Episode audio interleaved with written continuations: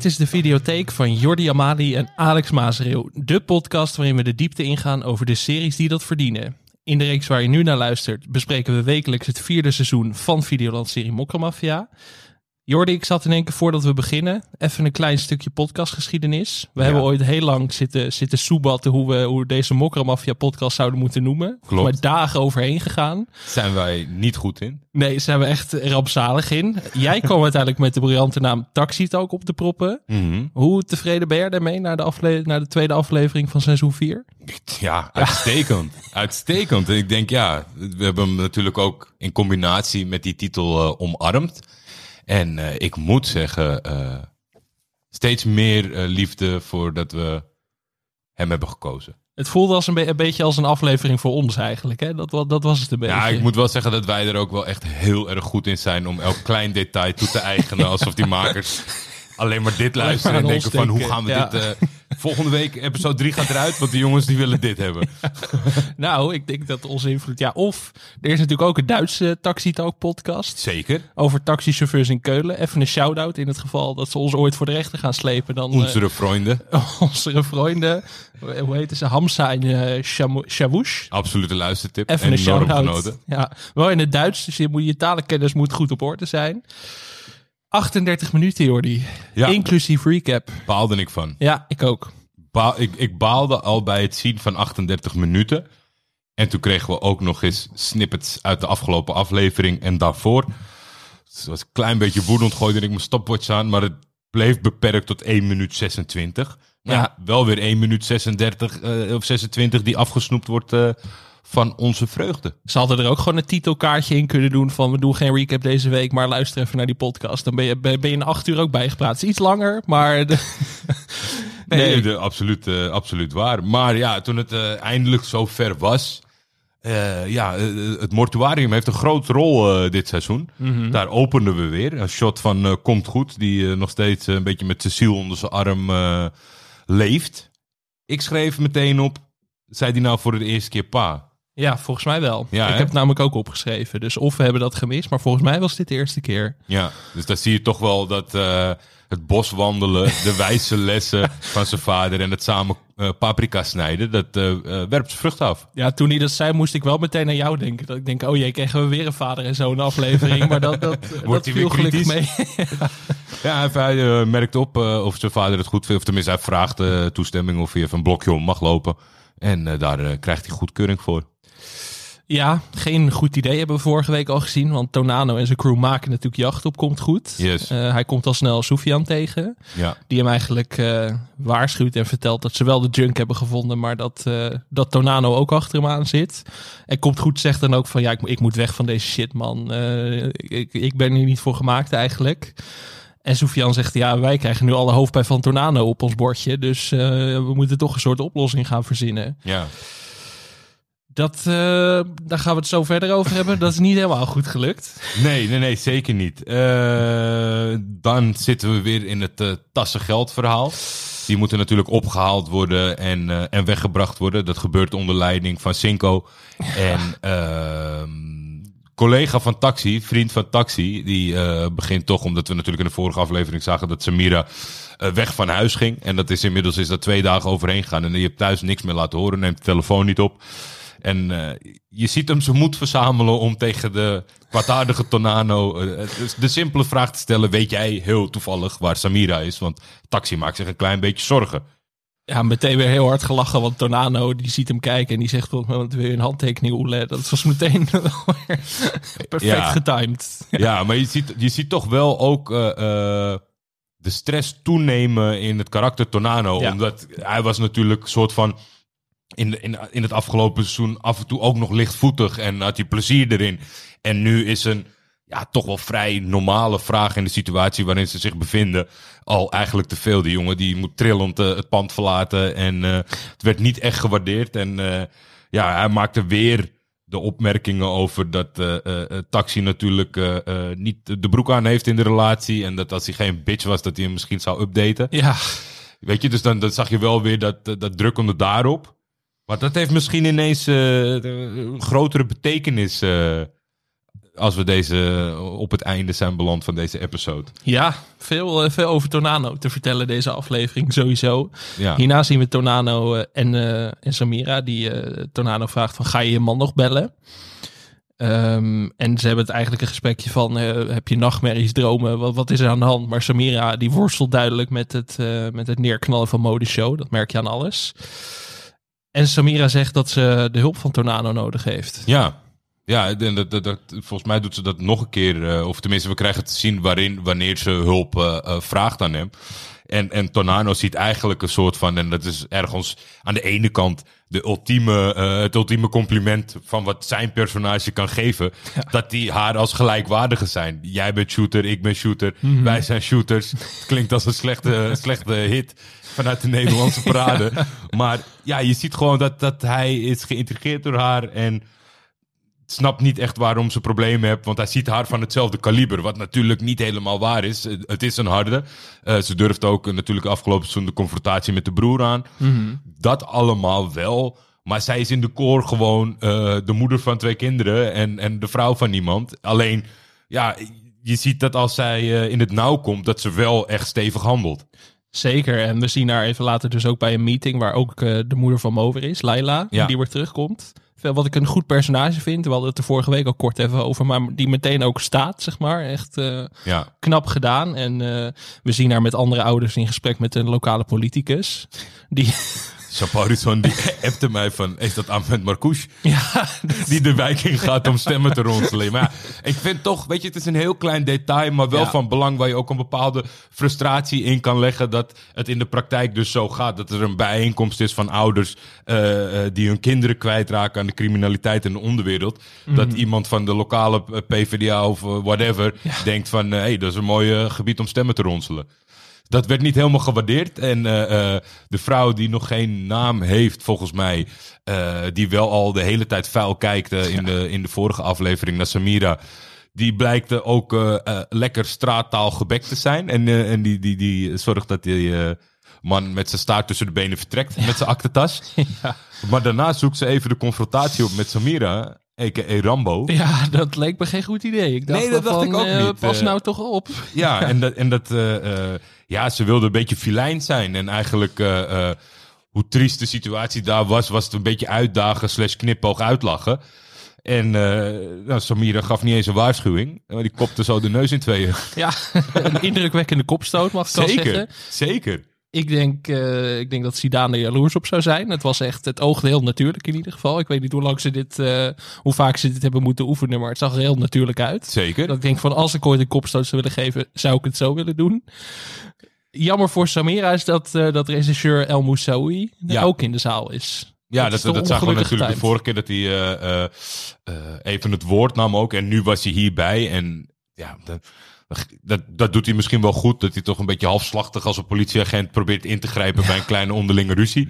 En eh, mevrouw, eh, dat kan toch niet? En eh, als zij, zij mag aangifte doen naar aanleiding wat ik nu heb gezien. En toen ging Samira nog even naar, die, naar de tegenstander toe. En die zei, oh, je, wil je aangifte Ja. doen? En ze zei, nee, laat maar gaan. Laat maar gaan. Dus toen stond hij eigenlijk... ja, daar kon hij niks. Ook al was hij agent op dat moment. Precies, want, eh, want de boodschap naar haar toe was ook van eh, iedereen weet wie jouw broer is. Dus dat was in dit geval wel gevaarlijk. Dat je denkt van, nou misschien laat ik die aangifte dan toch even zitten als ik pauze op mijn dak krijg. Dat lijkt me geen goed idee. Ja, Eh, dan gaan we weer naar Tornano inderdaad. die eventjes verhaal komt halen. Hij heeft volgens mij al zijn mannetjes op, op Komt Goed afgestuurd. Yes. Zonder succes vooralsnog. Dus hij denkt van ik ga er zelf maar achteraan. En hij gaat naar de assistent van Emin. Ik weet Ja, nog steeds niet wat- collega. Collega, partner, dat weten we niet helemaal wat de rolverdeling is. Ze doen natuurlijk veel van dat werk samen. Maar ja, Emin is eh, even niet in het pand. En eh, eh, eigenlijk is hij, be- is hij aan het werk. Dus er zijn ook twee vreemde mensen bij. Er is een nieuw lijk wat behandeld dient te worden. En daar zien we toch wel een vrij indrukwekkende reactie. Ja. Iemand die niet bang is voor Tornado. En daar kan hij niet goed mee omgaan. En dat zal hij ook niet gewend zijn. En eh, ik, vond het wel, ik vond het wel vet. Want je, je verwacht natuurlijk een nederige houding. En eh, dat je zegt, oh ga weg, er is hier niemand, bla bla bla. Dat soort verhalen. Ja, iedereen is natuurlijk bang als Tornado ruimte binnenkomt. Ja. Want, eh, want het is natuurlijk meteen het met alfa mannetje dat alle aandacht naar zich toe Ja, trekt. het is ook En- gewoon, het is, het is ook alleen, de volgens mij zit er al een paar keer een shot in vanaf zijn rug. Mhm. Dat hij door een gang loopt of dat hij een deur in loopt. En dan, dan met die gebo ja, een beetje gebochelde houding, Ja. zeg maar, dan, dan weet je ook...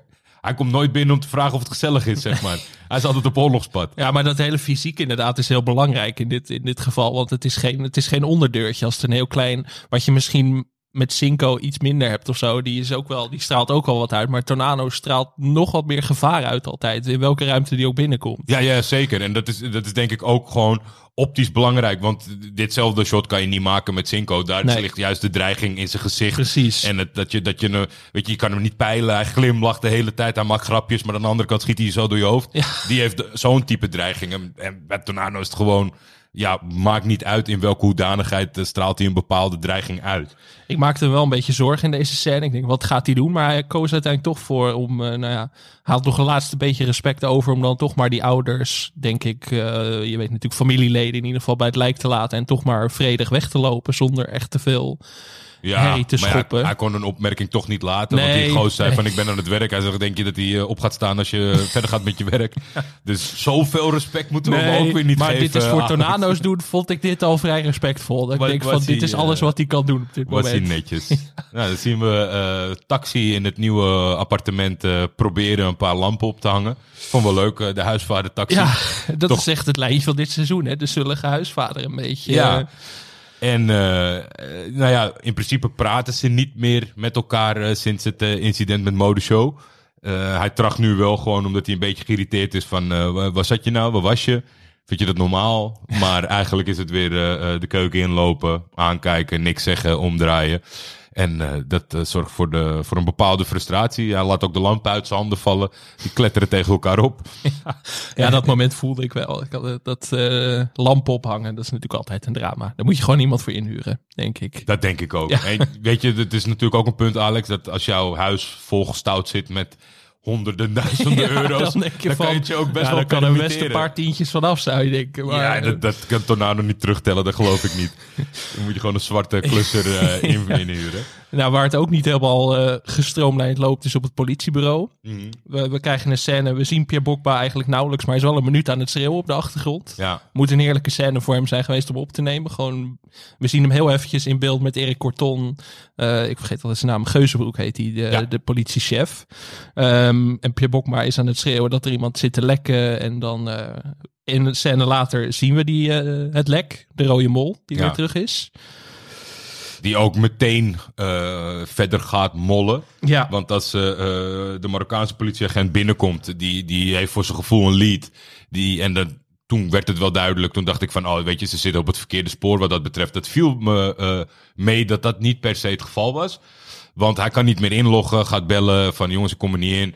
En als ehm, Gerben van Jaren dan eindelijk uitgeschreeuwd is en zegt tegen Erik Korton, doe er wat aan. Eh, eh, gaat eh, Rashid, we leren zijn voornaam deze aflevering Ja. van de politieagent, gaat Rashid het kantoortje in. En dan krijg je te horen dat hij geschorst is. Toen dacht ik van, hmm, ik weet niet, ik zou het niet zo goed voelen als ze hem zouden betichten als zijnde mol. Omdat dat, weet je, dat ligt voor de hand in, de, in, in die Ja. zin. Van, eh, hij was undercover, hij is van dezelfde nationaliteit. Een beetje clichématig. Maar de schorsing komt voor uit het feit dat hij zijn collega's heeft aangegeven.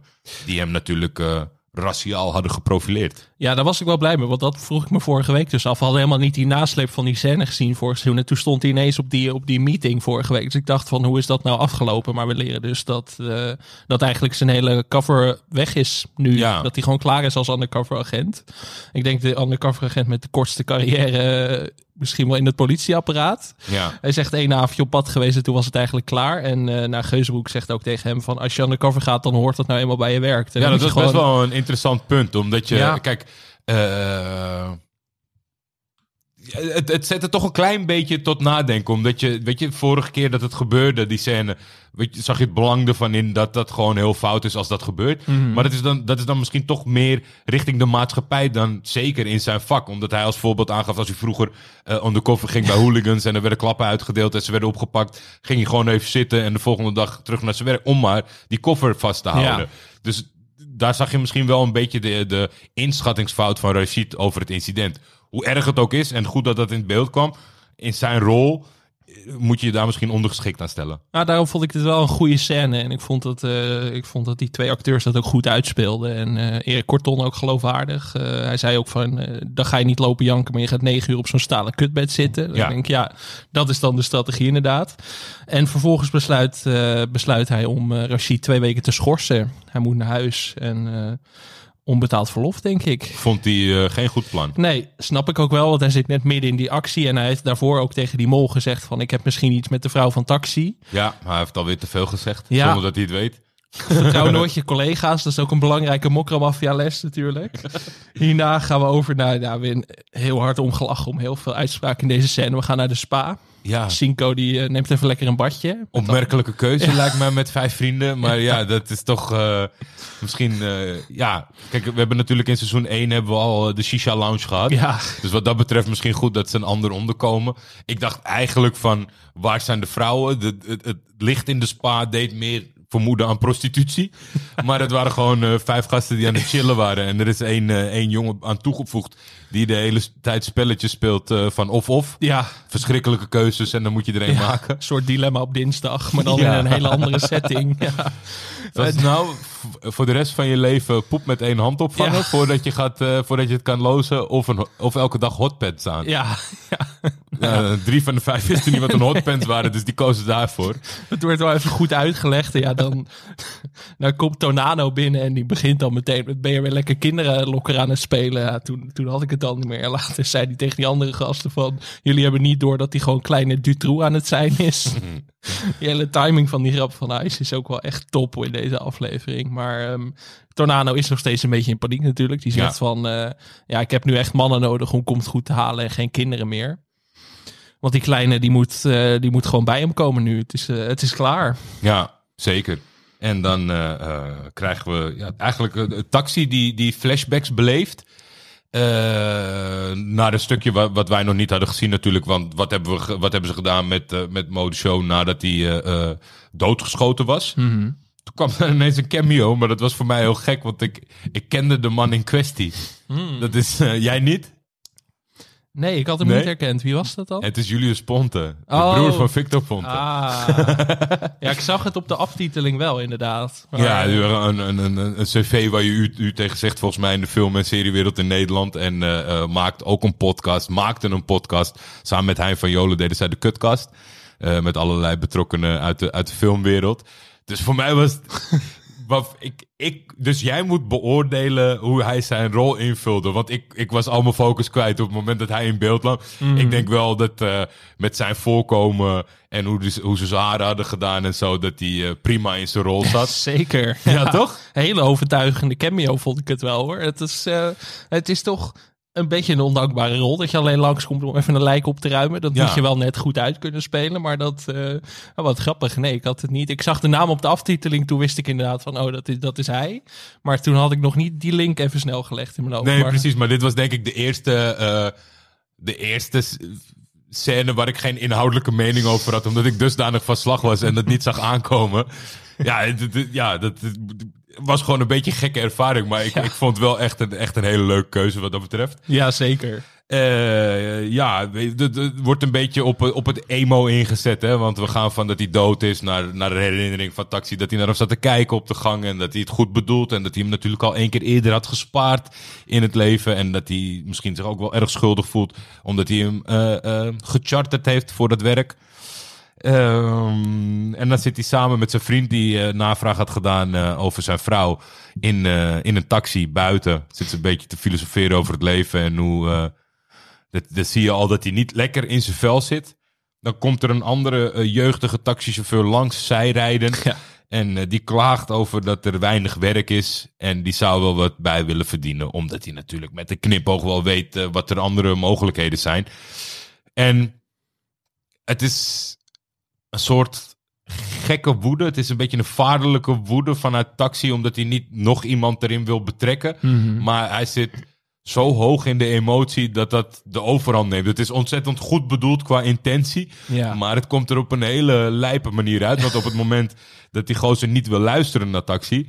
dan explodeert hij. En ik vond dit van, vanaf het begin tot het eind... eh, zeg maar dat we naar die scène gaan dat hij in de taxi zit... Tot aan de taxi eindelijk wegrijdt en die nog een, eh, een koevoet eh, op zijn achteruit eh, te verduren krijgt. Ja, vond ik echt sensationeel goed gespeeld van hem. Echt absurd goed gedaan van Ilias Oja natuurlijk. Ja. Onze naamgever, dus dat, dat extra mooi. Maar ja, wij hebben niet zo'n traditie van, van een prijzencircus zoals Amerika dat heeft met Emmy Awards. Weet je wel, voor beste bijrolspeler of zo. Dat hebben wij een stuk minder in Nederland. Ja. Maar dit is dan zo'n scène die ze op zo'n prijsuitreiking zouden vertonen. Weet je wel, want dit is waarom hij gewonnen heeft. Ja, Dat ze bij de Oscars van die clips laten zien van... dit is eh, waarom deze man of vrouw genomineerd is. En dat had ik heel erg bij deze scène. Ik echt Ja. dacht van ja, dit, dit Ja, is ik- hem hoor. Je merkt natuurlijk wel, in, ze doen ontzettend veel aan social media. Eh, in, de, in, de, in de aanloop van de nieuwe aflevering, na de nieuwe aflevering. En hij kreeg ontzettend veel eh, eh, lof van zijn collega's. Wat super vet is, maar ook eerlijk gezegd. Niet, dat, dat zegt niks, weet je. Je kan gewoon super trots op je collega's zijn. Je kan hem steunen. Het was Ja. een scène die ervan afspatte. Maar als wij het nu zeggen, dan heeft het echt gewicht Nou, niet dat, natuurlijk. niet dat wij de dingen zijn, maar het is wel dat mochten mensen ze allemaal volgen op social media, dat je denkt, nou, eh veer in mekaars reet steken. Eh, Dit was echt, echt zijn goed. We hebben het vorig jaar hebben we het lang gehad over eh, de scène tussen Samira en Paus. Eh, dat was op een heel ander level, veel dieper, maar hoe hij zijn emotie waar hij nu zit, ook dat ze natuurlijk goed gebracht hebben dat hij een paar keer belachelijk is gemaakt en Ja. dat zijn vrouw niet naar hem luistert. Het voelde zo echt, het voelde zo goed. En een logisch gevolg ook. Want soms heb je ook wel eens dat iemand helemaal explodeert. En dat je denkt van, had hij niet naar opgebouwd moeten worden. Maar hier is natuurlijk heel lang al langzaam naar opgebouwd. Ja. Heel veel zaadjes geplant. En in seizoen 3 steeds wat meer. En nu dan tot een ontploffing laten komen. Dat Maar- was echt perfect getimed. Ja, kwart over twaalf, half één, Ja. stond, stond ik hier thuis op de bank, hè, Alex. Want er werd vorige week nog lacherig gedaan over mijn insinuatie dat we Dark Taxi gaan zien. En dat Ik heb taxi het opgeschreven. het- ja. de, de hele boel gaat neermaaien. Nou, als ze deze taxi een pistool geven, is het klaar, hè? Ja, jouw, jouw voortschrijdend inzicht verdient wel echt een shout-out. Ik heb het opgeschreven. jouw theorie, dat moet ik even een compliment geven. Het was sneller dan gedacht. Het was bijna alsof ze deze nog ingemonteerd hebben sinds, eh sinds aflevering 1 van Taxi Talk. taxi nodig. ja. nee, maar dat is echt... Ja, je kan er niks aan doen, omdat je in deze weken ga je natuurlijk helemaal op in die serie. Hmm. En ik was eerst aan het genieten. En toen het afgelopen was, ging ik zo glimlachen. Ik denk, nou, het zal toch niet gelijk krijgen dat hij zo meteen eh pistolenpaaltje wordt. Maar ja, deze, eh, eh, deze kant van taxi kan wel eens heel gevaarlijk worden. Zeker. Ja, nee, ik ben ook heel benieuwd. Ik, ja, ik ben toch altijd bezorgd, want ik vind Taxi wel...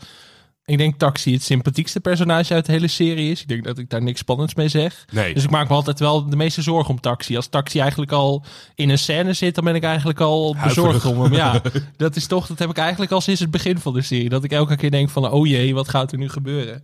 Maar in zijn, eh, in zijn woede-uitbarsting zegt hij ook van, ik heb het hele netwerk opgezet voor pauze en mijn hele leven is eigenlijk verpest terwijl ik dit nooit gewild heb. Dus ja, ja het is sneu vooral. Ja, ik vind het ook wel goed dat dat. eh, eh, het, ge- eigenlijk wisten we dat natuurlijk al vrij snel. Dat hij met gepaste tegenzin dit allemaal doet. Maar het feit dat, dat, dat daar, daar zit zeg maar rek in, in, het, in, in dat karakter van dat hij dat vindt. Want je zou ook kunnen zeggen, weet je, als je het niet goed brengt, dat je, ja, nu weten we het wel dat je, dat je ongelukkig bent en dat het allemaal, weet je, eh, pijn en moeite kost om, eh, om, om hierin eh, rond te lopen. Maar dat is, dit, is, dit was weer gewoon echt een totale nieuwe kant van hem. En het kan eenmalig zijn, maar het kan ook zeker eh, dat hij eh, hij een ander toontje gaat aanslaan eh, binnenkort. Dan zien we de geschorste agent.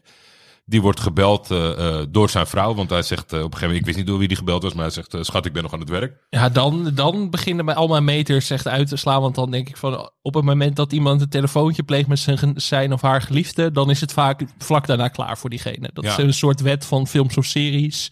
Als er inderdaad een telefoontje is van ik ben nog aan het werken, ik kom er straks aan, dan weet je eigenlijk al dat het einde verhaal is bijna. Ja, daar Dat, ben jij eh, toch de vakman voor. Want eh, die- ja, dat moet, ik moet heel eerlijk bekennen van... Die, die regels ken ik niet. Dus Nee, ik, maar ik, dat, zat, ik, eh, ik maakte me nog niet heel veel zorgen om Ik- toen ik hoorde schat, toen dacht ik van, oh jee, hier Oh gaan jee, we. die krijgt een kogel.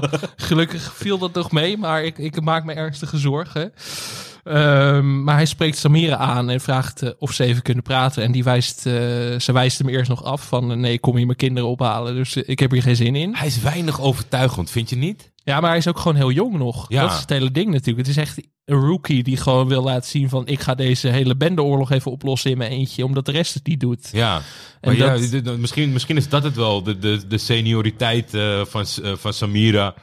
Versus eh, het zijn jong broekies zijn. Mhm. Dat ik, de- ja, ik denk, ja, de heel, niemand gaat met jou praten. Deze vrouw niet, maar helemaal niemand die jou ondervraagt of, of, of eh, iets, iets van wil hebben.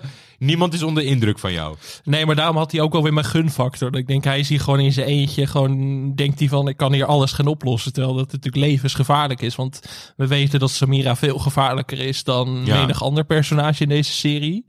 Ik had mijn pijlen toch gericht op eh, iemand lager in de hiërarchie, denk ik. In plaats van de zus van Paus. Ja, dat is toch een beetje dat je, als je, als je politieagent bent, dat je misschien eh, dat gevaar niet inziet, omdat je jezelf als hoeder ziet. Ja. Dus dat je, dat je eigenlijk iedereen kan laten oppakken, dat jou niks kan overkomen. En hij is natuurlijk intensief betrokken bij die moeders die natuurlijk eh, hun kinderen zijn verloren. Misschien dat dat nog een extra persoonlijke motivatie is, wat misschien ontbreekt bij de rest van politie en justitie. Dat het heel erg is van we gaan de criminaliteit aanpakken en dat hij juist heel erg denkt van ik wil een soort van, van wraak voor die gezinnen of eh, voldoening, genoegdoening. Dat woord zoek ik eigenlijk. Ja.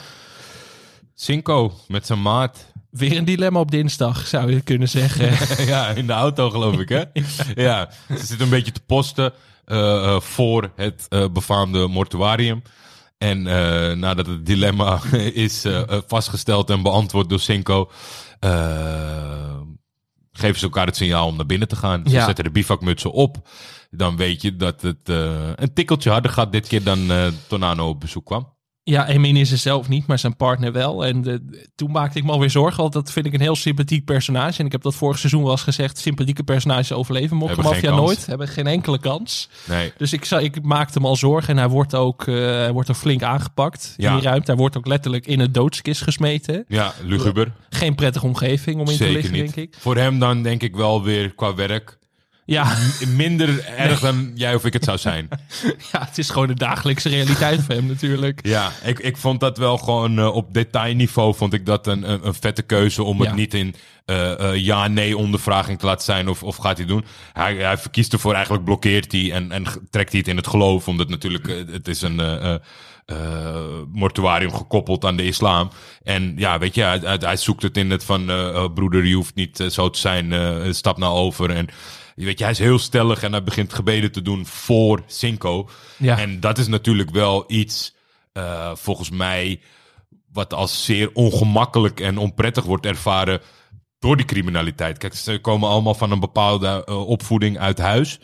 En, en, en dit is misschien wel een van de ergste dingen die je tegenover je kan krijgen, omdat je dan, je weet al dat je het foute pad hebt gekozen. En dat wordt er op deze manier keihard voor je ogen gehouden van, hoe, hoe kan ik eigenlijk nou iets van mezelf of van mijn cultuur nu hier in een doodskist liggen en, en, en op het punt staan te vermoorden. Ja, Dus eh, je, je, door de bivak heen zie je de struggle eh, eh, van, van Cinco. En dat, het is dat wel een goede strategie, want heel veel mensen die inderdaad aangepakt worden, zullen zeggen van nee, doe dit niet alsjeblieft, doe dit Precies. niet. Ik heb kinderen, weet je wel, het geval is in dat soort reflexen terug. Maar dit is eigenlijk veel slimmer. Ik bedoel, ik moest toch ook weer van jou denken. Je hebt vorige week natuurlijk tips gegeven hoe te handelen in situaties van waterboarding. Ik zat hierbij ook te denken van, ik dacht eerst van praat nou gewoon, denk, denk aan wat Jordi zei vorige week. Maar dat, Nee, maar hij, zijn strategie was de juiste, want hij overleefde de scène, Ja. godzijdank. ja, al dan niet... eh, eh, Wel een handje gebroken. problemen dat, aan eh, één hand. Ja, dat was dan wel weer jammer. Maar goed, als dat even- alles is, denk ik dan. Hoe wrang dat ook klinkt. Maar in deze serie is dat eigenlijk gewoon Ja, veilig. Zeg maar. ongemakkelijk wel om dat te, te zien dat ze met het pistool inwerkte op zijn hand op de rand. Want Poeh. ja, het is toch... Weet je, bij sommige dingen kan je geen voorstelling maken, zoals waterboarding. Ja, Dat, dat, dat, je weet dat het heel erg wordt en erg is en ingezet wordt eh, tegen t- terrorisme en dat soort zaken. Maar daar kan je je geen voorstelling bij maken. Maar een paar klap op je hand terwijl je op iets leunt, dat, dat kon je je wel ja, voorstellen. ja dat- die voelde ik ook wel. Ja, Ehm, Samira vertrekt weer vanaf huis. En eh, eh, die heeft dan al geappt naar Tornado van ben je op de club? En hij zegt eh, kom hangen. Dan zie je toch al een soort van vriendschappelijkheid. En hier gaan we naar mij voor een totaal verrassende en, en niet te plaatsen scène.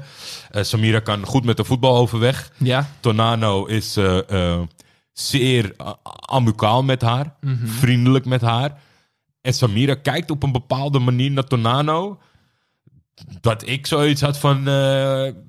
Als dit een cliché Nederlandstalige eh, serie of film was geweest, dan gingen ze op elkaar duiken. ja. Ik zat in de verliefdheidhoek, eh, Alex dat heb Maasreel. ik ook opgeschreven. En ik vroeg me ook wel af van... hoe lang kennen die twee elkaar eigenlijk precies? Dat is niet helemaal duidelijk volgens mij. We, hebben dat niet, we hebben dus niet heel vaak samen gezien in scènes voorafgaand dit dat belangrijk seizoen, als we straks vreemd gaan met elkaar? Dat Ja, je wel, ja. dat je de ik heb een origin story nodig.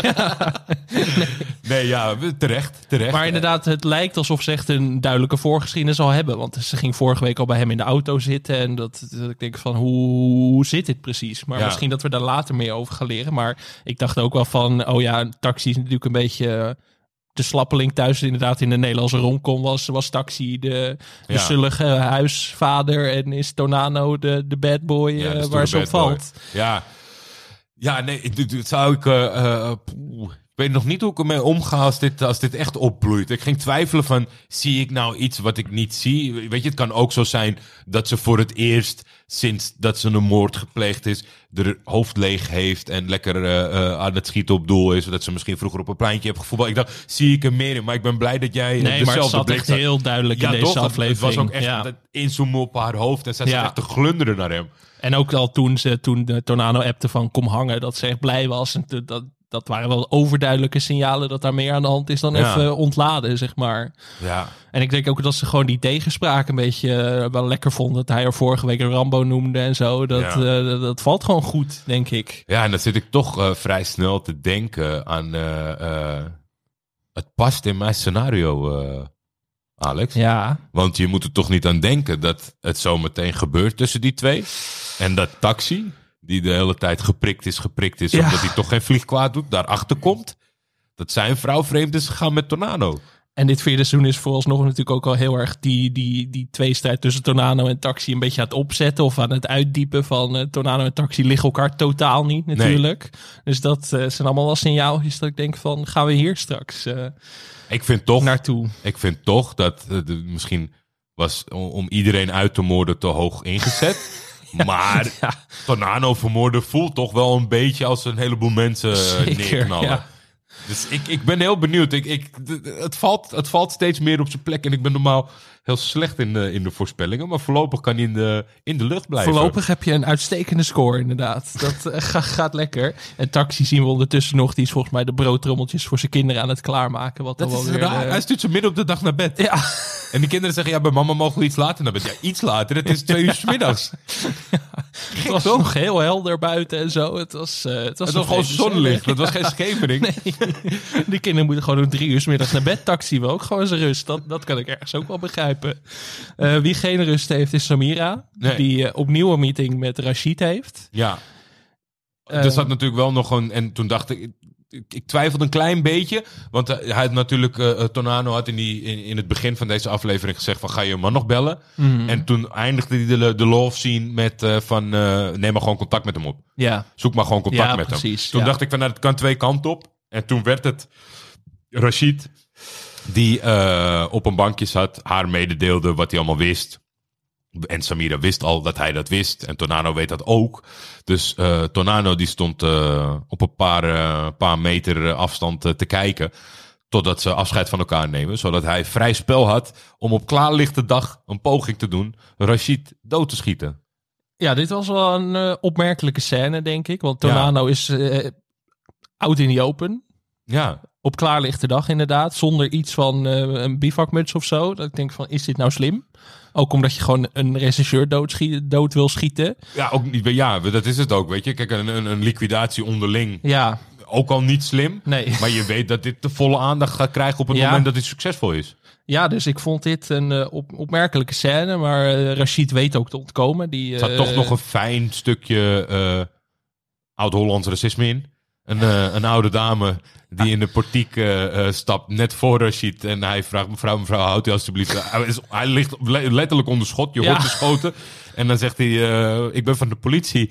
En ze weet niet hoe hard ze de deur moet dichttrekken. En ja, in potentie ze doodvonnis tekent. Het zei het dat eh Tornado niet zo scherp schiet. Nee. Trillend handje. Nee. Eh, het is ook wel moeilijk, zeg maar. Want op een gegeven moment stapt hij in de auto. En dan gaat hij eh, in de auto verder. Terwijl Rashid te voet is. Onhandig. Maar hij moeilijk. weet hem toch een soort van parallel aan de auto te krijgen. En je ziet dat Tornado.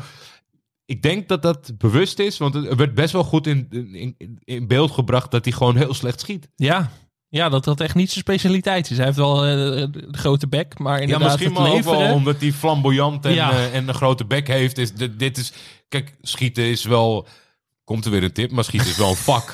Weet je, dat, is, eh, dat moet je niet voor niets eh, bijhouden als je politieagent bent. Moet je naar de schietbaan en dan moet je testen doen. En dan heb je het bewijs dat je, hem, dat je ermee overweg kan. Ik vind het mooi dat jij in deze podcast ook gewoon een soort alternatieve tegeltjeswijsheden nu geeft elke week. Dat is toch de tegenhanger van Loesje een beetje. Ja, het was, het was absoluut weer niet de bedoeling. Maar dat is wel gewoon... Ik vind het wel een grappig detail, omdat hij zo iemand is van... Ah, dat kan ik toch? Ja, En dat er hier naar voren kwam dat hij het echt heel slecht deed.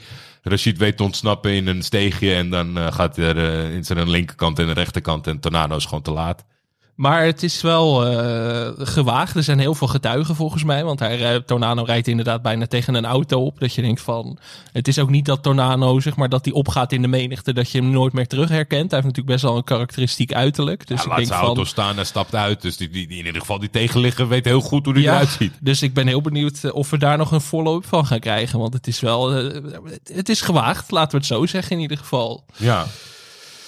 Ehm, waar het ook niet helemaal goed mee gaat, is met Havik, Soufian en eh, de andere Matties uit de Ja. Komt Goed Crew.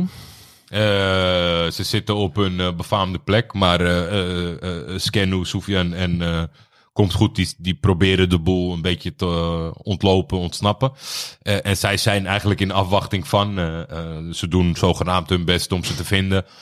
En dan komt Cinco ze ophalen. En dat, dat vind ik wel echt goed van eh, Moeman die Cinco speelt. Hadden we het net al over dat er een andere soort dreiging uit hem, eh, van hem afstraalt. En, en dit is denk ik de perfecte, de perfecte dreiging die, die, die hij zo goed in beeld kan brengen. Van Ja. het grapje maken, maak je niet druk eh, met een knipoog. Maar in die knipoog weet je eigenlijk, oh deze gozer gaat zo mijn keel doorsnijden. Ja. Zeg maar zo luguber komt zijn, zijn relaxedheid over. Ja, waar we het net over hadden, het is niet zijn fysieke uitstraling, maar het is veel meer die, die kleine subtiliteit in zijn gezichtsuitdrukking. En Ja. inderdaad de manier van praten die je nog veel enger maken bijna dan een Tonano bijvoorbeeld. En eh, Ja, op het moment dat ze eigenlijk in slow motion wegrijden en eh, we, ha we Havik zien vanuit de auto en zijn vrienden op de achtergrond, was het niet meer zo subtiel dat er iets stond te wachten. Nee, daar maakte ik me. Ik heb heel vaak oei oei oei opgeschreven in mijn aantekeningen gisteren. Ik maakte me echt zorgen over heel veel personages. Of het nou Rashid was, of Taxi, of Havik. Het was echt eh, Ja, angst aan alle kanten bij mij in ieder geval. Eh, ja dan, dan weet je dat er wat aan zit te komen voor Havik. Maar eh, worden we toch even nog eruit gehaald. En dan is het eh, Emin met zijn collega. Met zijn hand in het verband. En wat is het? Shaib? Ja, Shaib van het buurthuis. En dan krijgen zij een korte, ja, kort gesprek hebben ze over hoe ze hier nou tegenop moeten eh, vechten. En, en dan, weet je, dan beschouwt eh, Emin ook terug op de, op, de, op de eigen maatschappij. En hoe moeilijk het is op het moment dat ze eensgezind zijn, dat er van alles mogelijk is. Maar dat dat niet eh, in de community zit. Het zijn natuurlijk hele diepe stukken die, eh, waar eigenlijk in zo'n serie niet al te veel tijd voor is. Nee. En, maar de, de, de, de meest cruciale woorden spreekt zijn collega. En die zegt van, jij moet nu je zoon gaan vinden voordat zij het doen. Ja. En dat is toch ook wel weer een soort van zware boodschap die er wordt meegegeven. Ja, Emin krijgt ook niet de tijd om rustig te reïntegreren in die zin. Hè? En die is Nee. natuurlijk nog niet zo lang vrij uit Het uh, grappig, want cel. moest jij daar ook aan denken? Van dat, dat, die, dat, dat op het moment dat hij daar zat en die woorden werden gebezigd en ze focusten nog heel even op hem zonder tekst.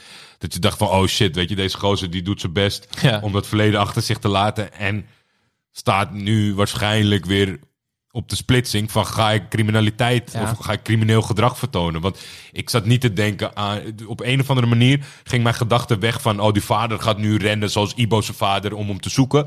Maar ik dacht meer van, ook omdat ze misschien zijn kwade gezicht zo'n beetje in beeld dat, ze da- dat, dat hij misschien gaat meebemoeien op de manier dat zij hun werk doen. Ja, want hij weet ook gewoon dat, dat hij door, al wil hij nog zo graag, die, het zijn die externe omstandigheden die hem toch weer terug in die wereld slepen. En daar kan hij zelf misschien niet eens wat aan doen, maar dat... eh, Ja, want het is ook gewoon onmogelijk dat hij naar binnen stapt bij Tornado en zegt, Ja. eh, komt goed is mijn zoon en hem ja, dat, alsjeblieft dat met rust werkt laten. natuurlijk niet in die wereld. Dus die, die hele pacifistische strategie van hem, dat, dat zit er gewoon niet in inderdaad. Dat had gewerkt als hij geen zoon had gehad misschien Ja, nog. Maar absoluut.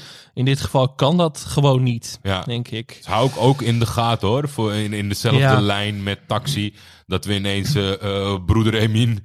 Dat die ineens eh, ja, toch anders voor de dag gaat komen dan tot, totdat we tot nu hebben gezien. Ook weer iemand waarvan we nog niet heel veel weten over zijn verleden, volgens mij. Nee. We weten natuurlijk niet wat hij heeft uitgesproken voordat hij in de cel zat, als ik me goed herinner. Nee, nee, nee, zeker niet. Dus dat kan natuurlijk ook van alles zijn. Misschien was dat wel een soort Tornado Light, weet je wel, voordat hij in, in de Ja. gevangenis terecht kwam. Dus dat... ja, voelt een beetje too much face, face-offerig dat zij zo meteen hoofd tegen hoofd staan. Dat, dat Tornado ineens heel rustig wordt en dat, eh, dat Emin zijn rol overneemt. ja, precies. nee, dat zie ik ook niet gebeuren. maar Nee, maar bij ik voelde wel aan dat ze misschien aan het voorbereiden waren dat hij een tandje bij gaat schakelen met tegenzin. Maar dat hij eh, in het belang van zijn zoon misschien eh, toch weer het boevenpad gaat bestrijden. Ja, weer iemand over wie ik me ernstige zorgen maakte was natuurlijk Havik in de volgende scène. die die flink er, eh, gemarteld wordt door Cinco. Behoorlijk gehavend uit. Ja, Ja. en ik zag op de klok te kijken. Ik denk nog acht minuten. Ik denk, oh jee, we zijn er nog niet. Wel. Ik denk, oh, Havik, Havik, Havik. Ja, Ehm, en ja, dat is ook gewoon, en daarom, daarom is dat gewoon denk ik goed, goed geschreven naar hem toe. Hij heeft een lief hoofd. Ja, Het is geen, het is, het is, het is geen rotjochie. nee, Dus ik gun dat- het hem zo. Dat het gewoon goed gaat met Ja, hem. maar Ja. d- dat is gewoon, weet je wel, eh, dat, we, we kennen hem op dit moment, nou, één en drie kwart aflevering. En ik was, eh, ik was bereid om te gaan, eh, gaan huilen. Ik Ja, nee, zeker, Ik denk, als ze hem nou door zijn kop schieten, dan word ik gek.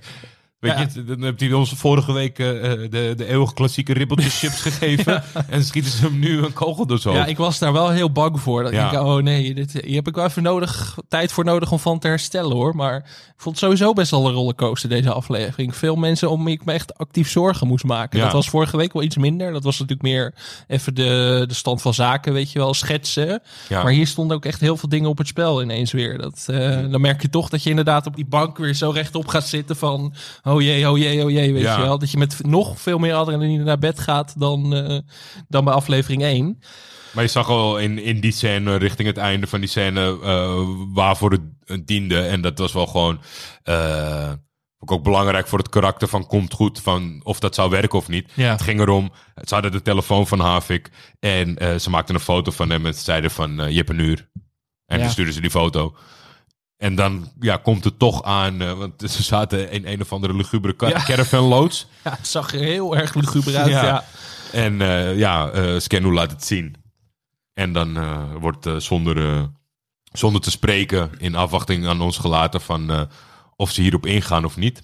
Ik vind die stille loyaliteit van die hele vriendengroep wel mooi om te zien. Dat Soufiane aan het begin van de aflevering ook even langs kwam. Maar het komt goed om hem te waarschuwen, weet je wel. Ja. En dat ze zogenaamd dan hun best doen om komt goed te vinden voor Tonano. Maar toch natuurlijk eigenlijk niet. En dat eh, Ja, vond ik mooi in deze aflevering. Omdat ze jong zijn en weten dat het levensgevaarlijk is, Ja. maar toch voor elkaar staan. Dat is, dat is zeker top. En, en dat zal uiteindelijk. eh, eh,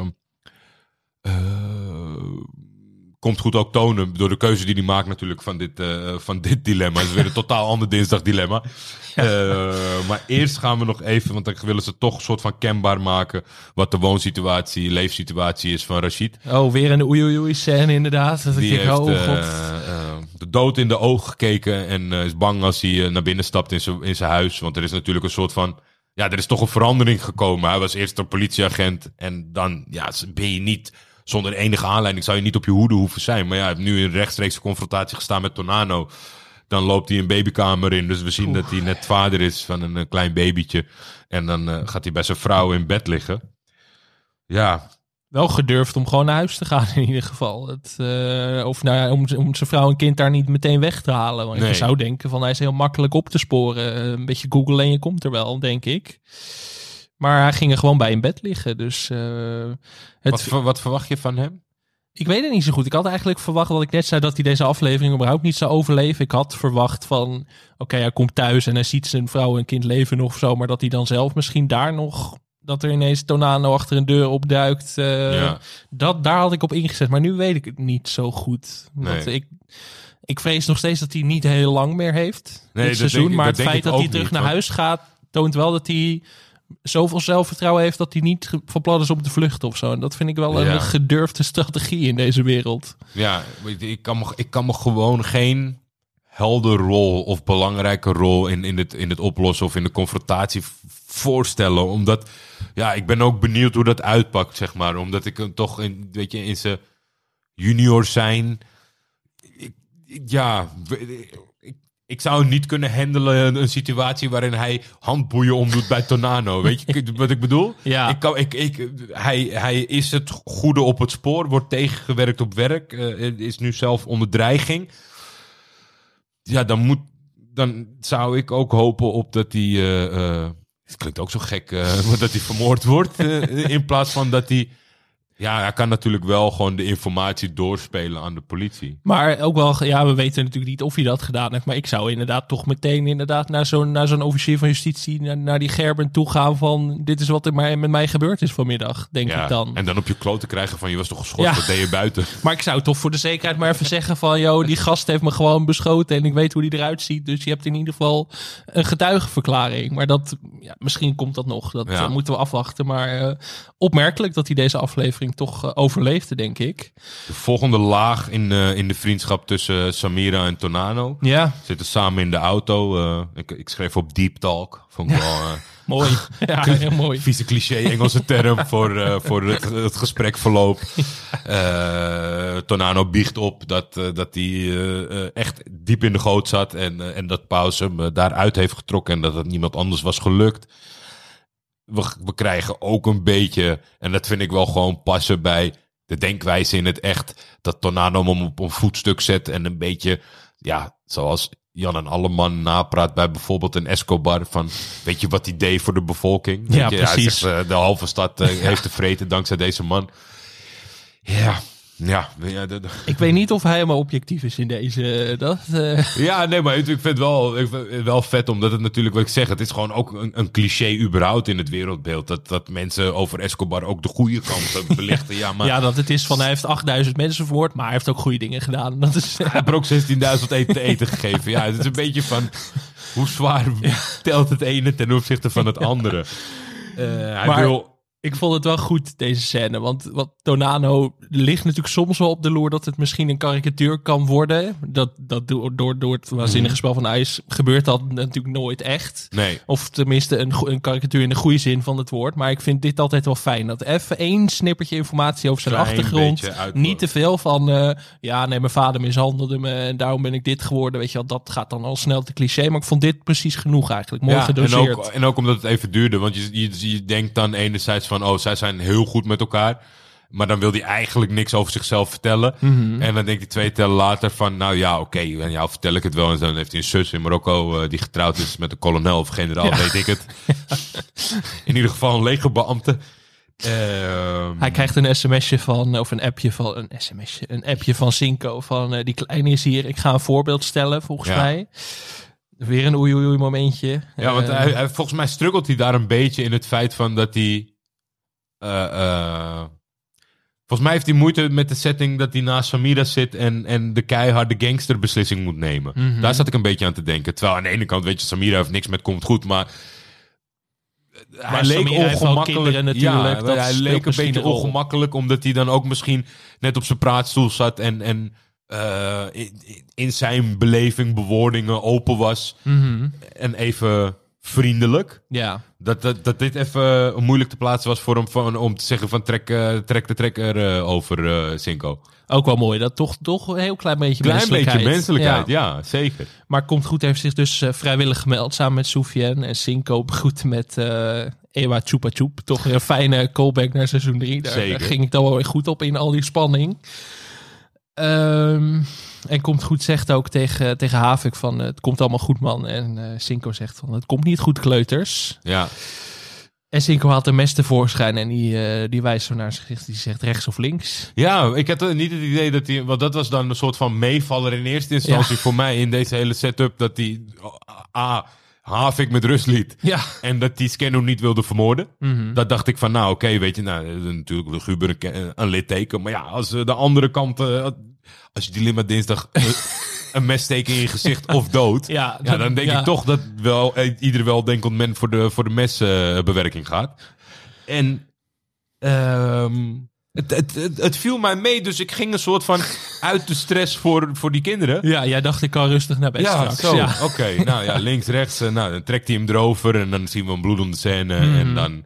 Ik dacht eigenlijk ook dat het niet het einde was. Want ja, weet je, zo'n meslijn trek is gek einde. Is niet, Ja. Het is niet de cliffhanger die we gewend zijn van deze makers. En dan horen we op de achtergrond een eh, eh, eh, pistoolgeluid. Ja, En dan denk je, nou, wie kan dat nou zijn? Want enerzijds denk je, ik, ik, ik schoot toch in de reflex van, ja, van, meh, weet je, dat je onder schot staat, maar dan op het last minute valt er iemand binnen. Dus ik vond het nogal van belang van wie ging hier binnenvallen. Dat was niet goed zichtbaar, dat leken wel paramilitairen. Ja. Ze waren in de zwarte uitrusting met bivakmutsen, sterke wapens. Eh, de maat van Cinco, die de deze aflevering ook een kort leven heeft gehad. ja wel een Eh, heel goed leven. Of nou, voor ons, voor ons als kijkers, goed. Veel Ja. geleverd in ieder Maar geval. kan, ik, ik- je kan in deze serie gewoon eigenlijk in één aflevering een goede Ja. indruk achterlaten. Ja, Deze gozer zeker. deed, ik had altijd eh, beetje moeite toen eh, met, die, met die voetballer die ze eh, onder bedreiging Ja, ja, ja. voor hun laten speelden. Maar deze gozer deed heel natuurlijk eh, even die, dat mortuarium opschudden en dat soort dingen. Maar ja, die kwam in aanmerking met een kogellading. Die was snel dood. Cinco moest toen een beetje... je zag wel zijn doortastendheid, dat vond ik wel vet. Dat hij gewoon door bleef lopen en op zoek ging naar wie, wat is hier aan de hand. Mhm. En toen trok hij de deur naar buiten open. En daar stond aan de andere kant van de deur stond iemand die hem doorzeefde. Einde Cinco. Einde Cinco. Ja, Mooie run gehad. ja. Echt, eh, echt, eh, echt een goeie. Ook wel een acteur die wij misschien eh, ja, te weinig hebben belicht. Omdat hij natuurlijk door. Hij is in principe elke scène is hij met Ice. Ja, precies. Hij Dat staat is- altijd in de schaduw en dan, dan maakt Ja, het moeilijker uit te Maar hoe misschien. vet is het dat hij op zijn cv kan zetten dat hij, dat hij Ice opgetild heeft naar een extra level in, in veel scènes. En in deze aflevering ook gewoon waanzinnig goed op eigen kracht eigenlijk, vond Ja. ik. Echt, eh, echt een Ja, ik denk dat hij een- een- een- bij ons op een veel hogere eh, plaats had gestaan als niet heel veel scènes in combinatie met Tonano waar hij Nee, die shine precies. pakte. Maar als Tonano in dat clubhuis met die pakken geld op de muziek danst, of als hij daar alleen was geweest, Ja. was dat minder impactvol geweest. Dus eh Cinco heeft echt een, een toffe rol gehad en, en dat fantastisch eh, ingevuld. Ik denk niet dat ze hem eh, nog kunnen redden, dus ik denk wel Nee, ik denk dat dat we hier afscheid van hem kunnen gaan moet nemen. wel een hele goede, heel sterk zijn wil je dit overleven, want er, er gingen heel veel kogels erheen. Ja. Dat, dat lijkt me niet. En toen ging er eindelijk, Alex, ging er eindelijk een bivakmutsje af. Ja, Dat zei ons allebei denk ik niks. nee. Maar toen zei de beste man wat. En toen ging hier in de woonkamer het Turks volkslied af.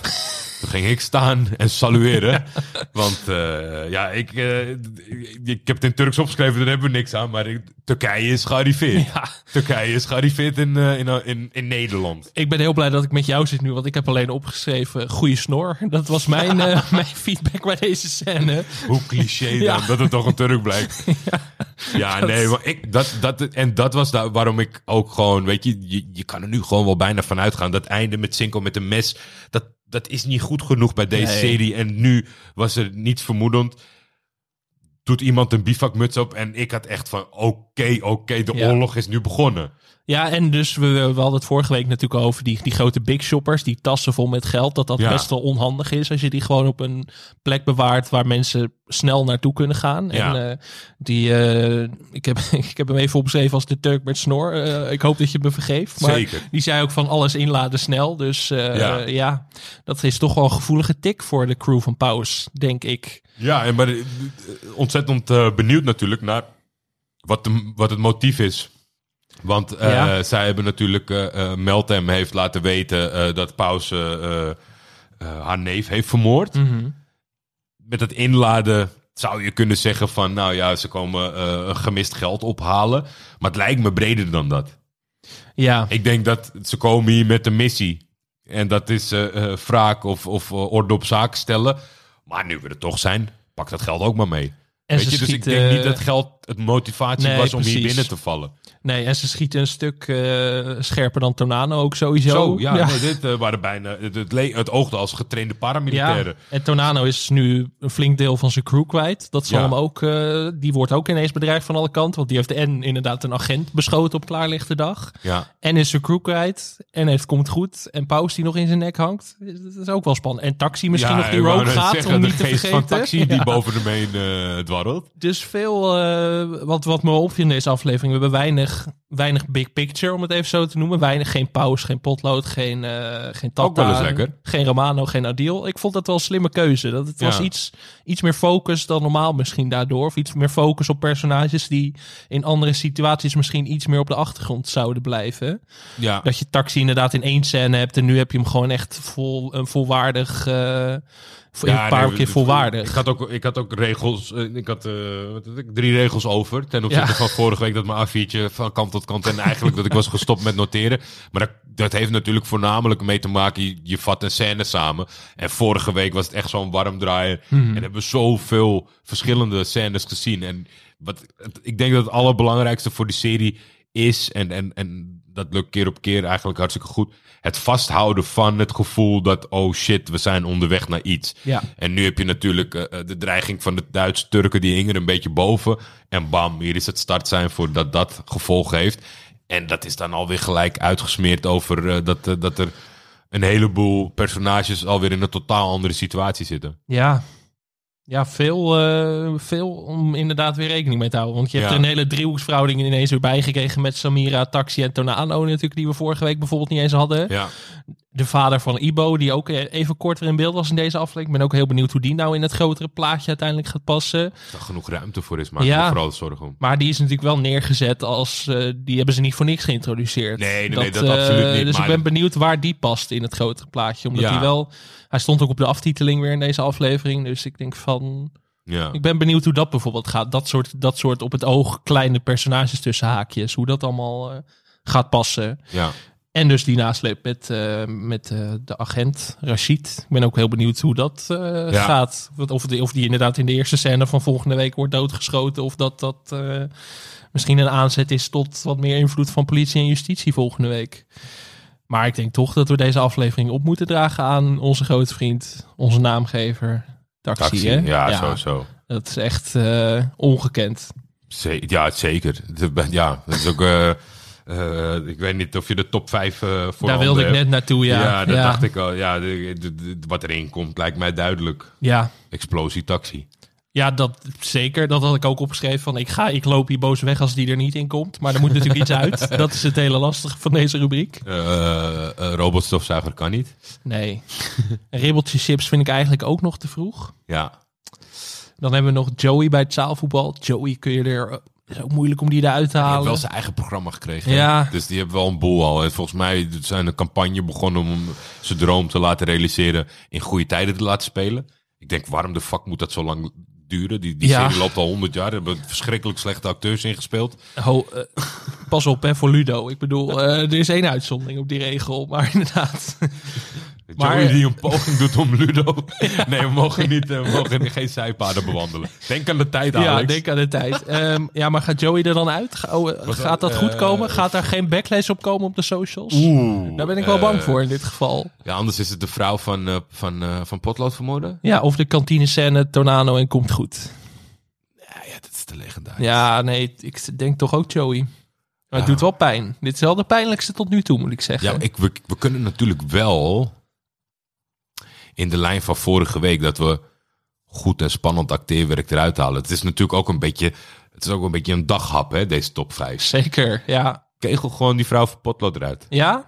Kijk, het is natuurlijk, het is in het grotere plaatje van de serie is het heel belangrijk. En het is, het is, weet je, het is ook echt gewoon wel een soort van startpunt van, van, van hele verhaallijnen. En, en eigenlijk waar we nu nog steeds in zitten. Vorige week werd er nog aan gerefereerd door de betrokkenen. Maar laten we dit gewoon omhelzen. Ja. Kijk, we hebben nu vorige week eh, moest, hadden we eigenlijk als enige keuze ribbeltjes chips. Ja. Weet je, dat staat dan ook zo scheef ten opzichte van. eh, ja, nu hebben we ook niet iets leuks gekozen, maar. Ja, blijft er wel was- iets leuks in. Ja, precies. Nee, ik ben het ermee eens. En eh, nou ja, het is, was ook in seizoen 1. Zo lang geleden, weet je wel. Je Ja. moet ook een beetje vernieuwen af en toe, hè? Ja, dit Moet moet, fris dit, blijven. dit moet dagvers blijven. Hapsnap voor de social media. Zet los. Ja. Ja. bolletje. Dan was dit er weer voor deze week. Mokra Mafia Taxi Talk is onderdeel van Videotheek, de seriepodcast van Jordi Amali en Alex Maasreel. Wil je meepraten over het vierde seizoen van Mokra Mafia, dan kan dat. Stuur ons een berichtje op eh, Twitter via @tff of @alexmaasreel of allebei. Of stuur ons een berichtje op Instagram waar je ons kunt volgen op Videotheek, de podcast. Die deur had ik vorige week niet ertussen gezet, moet er wel tussen. Dus nu verwacht ik dat het ineens explodeert met nieuwe volgers. Videotheek is een podcast van Dag en Nacht Media. Het Taxi Talk artwork is van Gizem Toprak. En de muziek is van de enige echte Marokkaanse James Brown. Volgende week vrijdag zijn we er weer. Zelfde tijd, zelfde zender. En ik zou willen zeggen, taxi, deze is voor jou.